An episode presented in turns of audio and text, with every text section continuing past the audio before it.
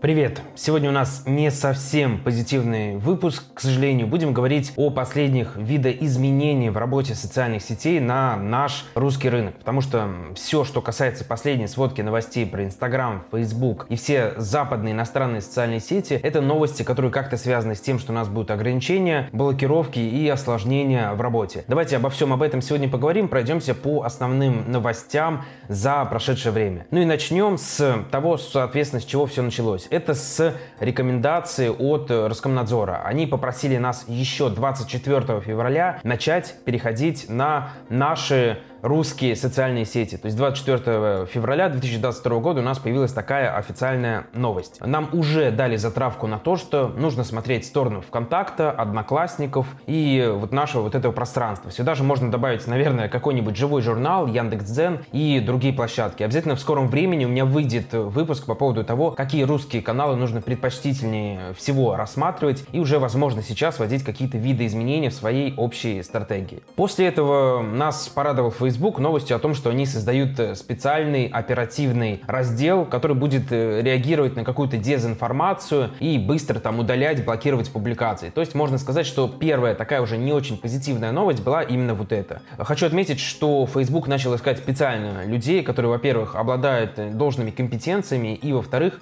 свободно общаются и понимают русский язык. Ну и после этого наше правительство вводит ограничения в сторону Facebook. У него начинает начинает замедляться скорость работы. Делается это для того, во-первых, чтобы показать, э, что Россия, она имеет вот возможность что-то делать, и, во-вторых, это, естественно, делается для того, чтобы как-то бороться с дезинформацией. Ну и, в-третьих, хочу добавить немного от себя. До этого Facebook пригрозил каким-то российским сообществам, которые как-то связаны с государством, о том, что эти сообщества могут быть заблокированы, отключены от монетизации и так далее. И вот именно поэтому наше правительство вводит такую меру. И под этой мерой они требуют то, что Facebook разблокировал часть э, сообществ, которые были заблокированы до этого. Под заблокированными сообществами, естественно, мы подразумеваем что-то новостное и что-то, что связано с политикой. Политику углубляться не будем. В общем, скажем так, что Россия, она может дать какой-то ответный удар по тем мерам, которые вводит Facebook. И после этого между метой и между Россией вот такая вот перепалка начинает зарождаться. После этого Facebook как раз отключил от монетизации государственные каналы в Facebook. То есть теперь они не смогут как-то там зарабатывать деньги. Хочу сказать очень важную новость, что YouTube вводит примерно вот такие вот меры. Они уже отключили несколько аккаунтов от монетизации, и я думаю, что YouTube на этом не остановится. По какой эм, механике, по какому принципу они э, там блокируют или ограничивают те или иные каналы, я, к сожалению, понять до сих пор не могу, потому что попадают не только политические каналы, но и какие-то каналы, которые связаны с совершенно другой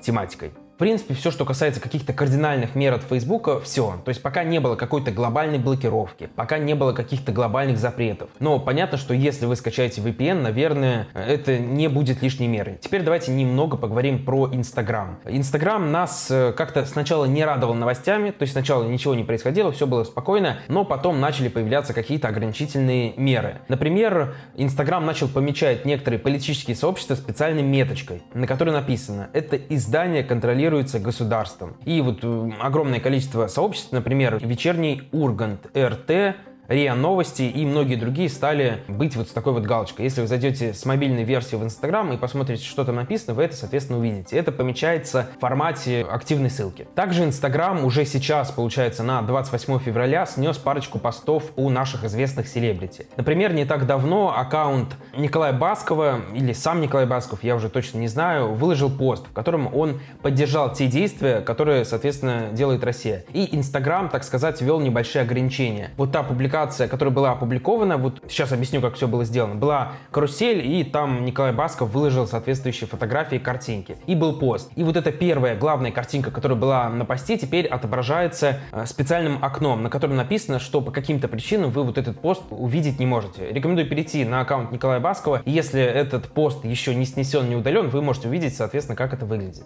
Также во всей этой самотохе была информация о том, что Facebook, Instagram и вот вся их, соответственно, экосистема уйдет с русского рынка, и они не будут здесь существовать, то есть, соответственно, просто Instagram заблокируется. Поэтому в субботу и воскресенье огромное количество сообществ, аккаунтов, бизнесов делало резервные телеграм-каналы и перегоняло туда аудиторию. Но сейчас мы получили довольно хорошую новость о том, что Мета не намерена уходить из России. Об этом официально сказал представитель вице-президента Ник Клэг. Он сослался на то, что россиянам нужно будет получать вот эту всю информацию, которая связана с текущей ситуацией. И поэтому пока что ни Инстаграм, ни Facebook, ни WhatsApp, ни Facebook Messenger с нашего русского пространства уходить не будут. Это хорошая новость, безусловно. Также Twitter сделал кое-какие корректировки и заблокировал э, временно рекламу для России и для Украины, чтобы она не использовалась какими-то политическими целями. Ну и напоследок новость э, сообщение от Павла Дурова, который предупредил, что в огромном количестве телеграм-каналов распространяется дезинформация, информация неправильная, и, соответственно, он призвал нас всех быть осторожными и никогда не ссылаться на непроверенную информацию, в общем, быть максимально